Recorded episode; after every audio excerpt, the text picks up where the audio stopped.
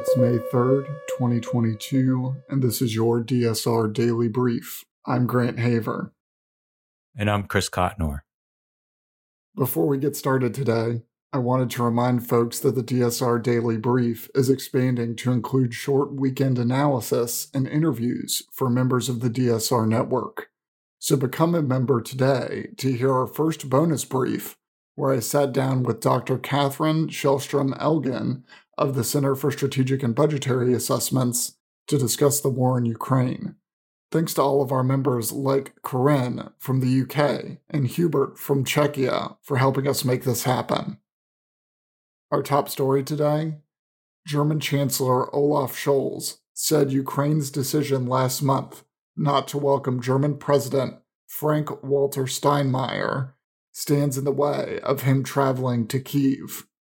The Ukrainian government previously messaged to Steinmeier that he was unwelcome given his previous ties to Russia.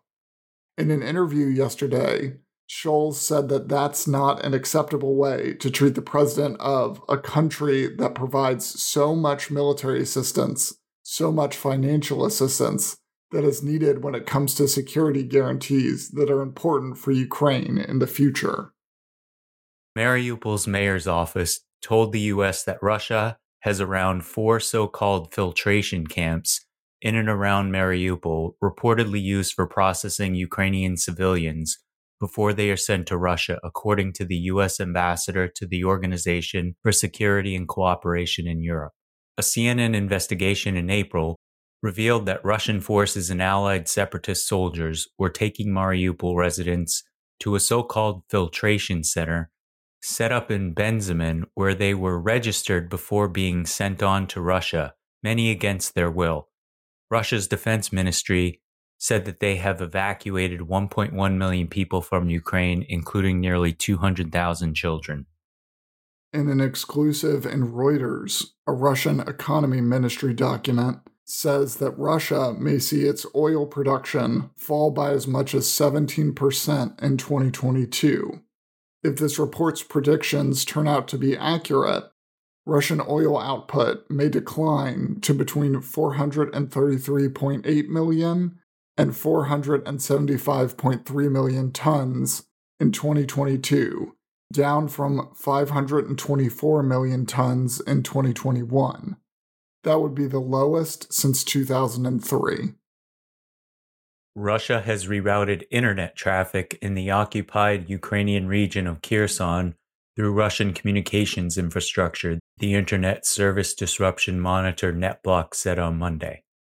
The move appeared aimed at tightening Moscow's grip on a region where it claims it has taken full control. Russia appointed authorities in parts of Kherson have said the region would also start using the Russian ruble on May 1st. Politico received an initial draft opinion written by U.S. Supreme Court Justice Samuel Alito, revealing that the court has voted to strike down the landmark Roe v. Wade decision. A person familiar with the court's deliberations said that four of the other Republican appointed justices, Clarence Thomas, Neil Gorsuch, Brett Kavanaugh, and Amy Coney Barrett, had voted with Alito in the conference held among the justices after hearing oral arguments in December, and that lineup remains unchanged as of this week. The source of the leaked opinion, which is unprecedented, remains unknown. The final ruling is not expected until June or July, and votes and the ultimate decision can shift significantly before then. Authorities in Beijing on Monday said that they had reopened a mass coronavirus isolation center, the latest in a raft of measures to try to stave off a citywide lockdown. While Beijing has recorded only 400 cases since April 22nd, the move to start using the center appears to be aimed at avoiding the fate of Shanghai, which is still under lockdown. So far, the scale of the outbreak appears to be limited, on Monday, officials announced 50 new cases, down from 59 reported on Sunday. The leaders of Japan and Thailand announced a new defense agreement on Monday, as well as plans to upgrade their economic relations, as Japanese Prime Minister Fumio Kishida wrapped up the last leg of a three nation tour of Southeast Asia.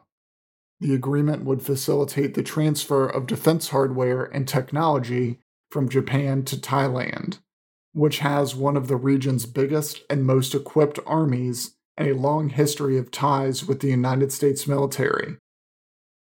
United Nations Secretary General Antonio Guterres has called on rich countries to increase their investments in African nations as the continent recovers from the COVID 19 pandemic and is impacted by the war in Ukraine.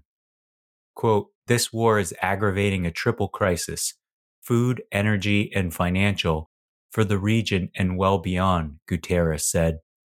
He also called for reform in the global financial system calling it morally bankrupt and saying that every available mechanism needs to be used to benefit developing and middle income countries, especially in Africa.